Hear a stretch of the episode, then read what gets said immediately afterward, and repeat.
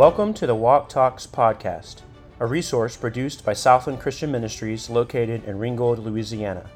Our purpose is to provide you with daily devotions so that you can faithfully grow in your relationship with Christ each and every day.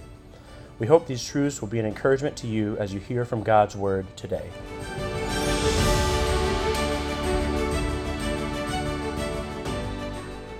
Well, it's hard to believe that it's only 11 days until Christmas of 2022. Woohoo, let's go. And I don't know about you guys that are listening, but Emily and I are very excited for Christmas.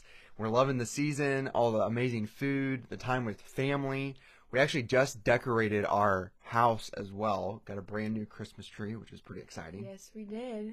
And- We got on a special deal, which is even better. Yeah, put a bunch of ornaments uh, in our on our tree, hung some lights in our house, and it's really awesome to enjoy the festivities of this season. But I want to challenge us again today that we would not uh, just enjoy the festivities, but that we would recognize the truth about what we are celebrating, and that this would not just be something that we a season that we pass through in a passive way, but that we would be actively worshiping the Lord for all that uh, He has done. And this week we've kind of been on a, a little journey already. Today is Wednesday, and uh, on Monday we talked about a name of the newborn. We talked about how his name was to be Jesus, and we looked at Matthew 1 and Luke 1. And then yesterday we talked about how he is Emmanuel, God with us. And today we're going to talk about another name that uh, the angel reveals to Mary in Luke chapter 1. And uh, I think we're going to read, let's see, just two verses here Luke 1, verse 32 and 33. The Bible says that he shall be great. He's talking about Jesus here. And he shall be called the Son of the Highest. And the Lord God shall give unto him the throne of his father David. And he shall reign over the house of Jacob forever. And of his kingdom there shall be no end. So remember in Luke 1, uh, this is the angel talking to Mary, assuring her of who this baby uh, was going to be. It was going to be Jesus, going to be the Messiah, and what he was going to do while he was here on earth. And in these two verses, the angel gives to Mary five descriptors of the Lord Jesus Christ. I want us to consider those this morning. Of course, the name that we're going to focus on is Son of the Highest. But the first descriptor that that we read here in Luke 1 in verse 32 is that he shall be great. Great. He shall be great. And uh, this is, of course, a wonderful reminder to all of us of Christ's uh, dignity, Christ's ability, Christ's power. And in Matthew 5 and verse 35, Jesus says, Nor by the earth, for it is his footstool, talking about God, neither by Jerusalem, for it is the city of the great king. Same exact word there. And Psalm 95 and verse 3 says that the Lord is a great God and a great king above all gods. And in some ways, in just these parallels, we're understanding already that this Jesus, this young baby boy, is God himself. And, uh, and he goes on, or the angel goes on to say that he is the son of the highest. Now, this is referring to how Jesus was to be God, because over and over in the scriptures, the Most High is called God. And I want us to consider a couple verses, actually, right here in Luke chapter 1. In verse 35, the angel says that the Holy Ghost shall come upon thee, and the power of the highest, there's that word, shall overshadow thee.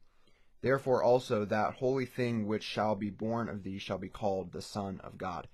And then in verse 76 of Luke 1, the Bible says that the child, now we're talking about actually John the Baptist, shall be called the prophet of the highest. Interesting. So this Lots this connections. this name pops up several times already in Luke 1, but even later on in the book, in Luke 6 and verse 35, Jesus actually uh, calls God the highest. He says, But love ye your enemies, and do good, and lend, hoping for nothing again. And your reward shall be great, and ye shall be the children of the highest, for he is kind unto the unthankful and to the evil.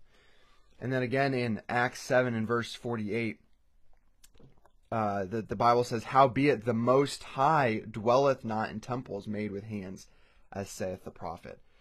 And so we're picking up this theme of okay, this is who the Messiah is. He is the Son of the Highest. He is the Son of God. And uh, of course, that's a name that gets repeated a lot throughout the Gospels, isn't it? Yes. That we hear. And this is really important for us to draw our hearts to even this morning that that little baby that was born in, in Bethlehem so many years ago was not just a baby boy, not just a regular human like you and me. There was something extremely special about this boy, this Jesus of Nazareth, and that is that he was from God. He is God. Mm-hmm. We considered yesterday that the Word was made flesh and dwelt among us, and we beheld his glory, the glory as of the only begotten of the Father, full of grace and truth. Jesus was God, and that's very important for us uh, to meditate on in this Christmas season that we don't just celebrate the birth of another human being, we are celebrating the birth of the Son of God. And this is a huge emphasis throughout all of the Gospels. So, this is the name that we're going to consider today, the Son of the Highest. But the angel goes on to give some more descriptors. Not only is this boy, this Son of God, great, not only is he the Son of the Highest, but he's also going to reign on David's throne. And this is actually a direct fulfillment of prophecy in the Old Testament.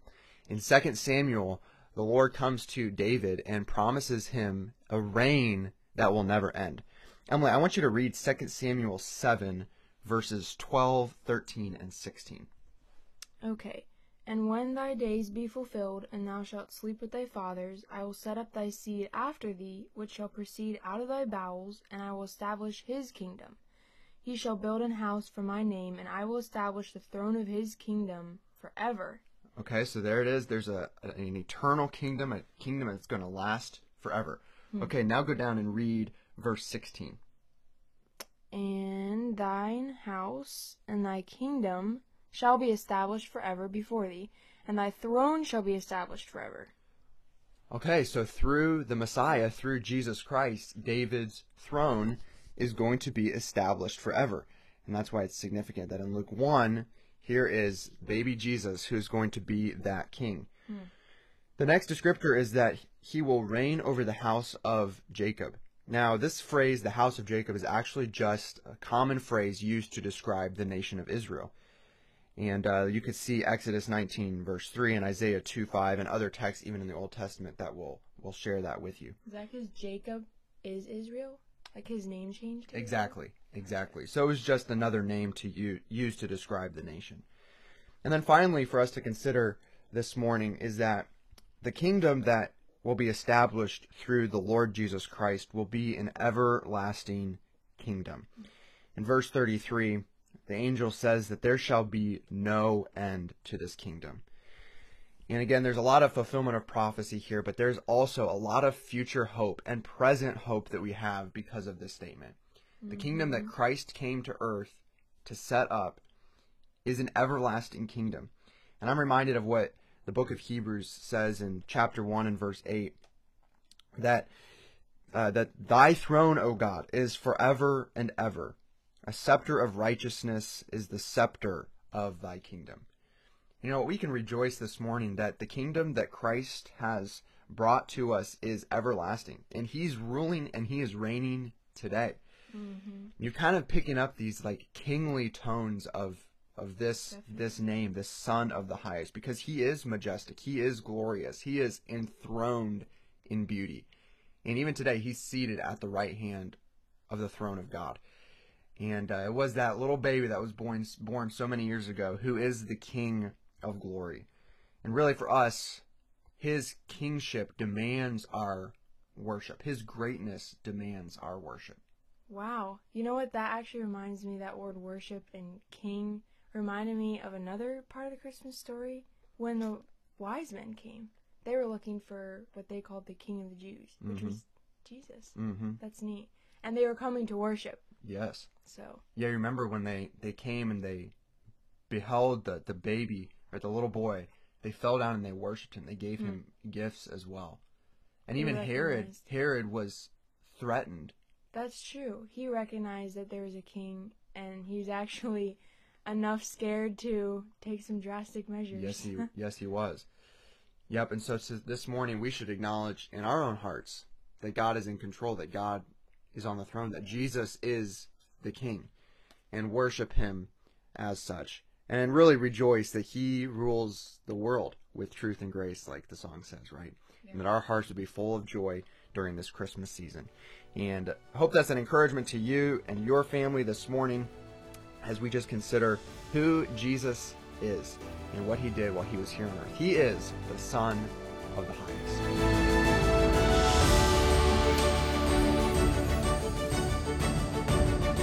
Thanks for listening to the Walk Talks podcast. We trust that what you've heard today has challenged your walk with God. It is our prayer that through this podcast, every listener would strive to become more like Christ and faithfully live for Him each and every day. Join us next time, and God bless.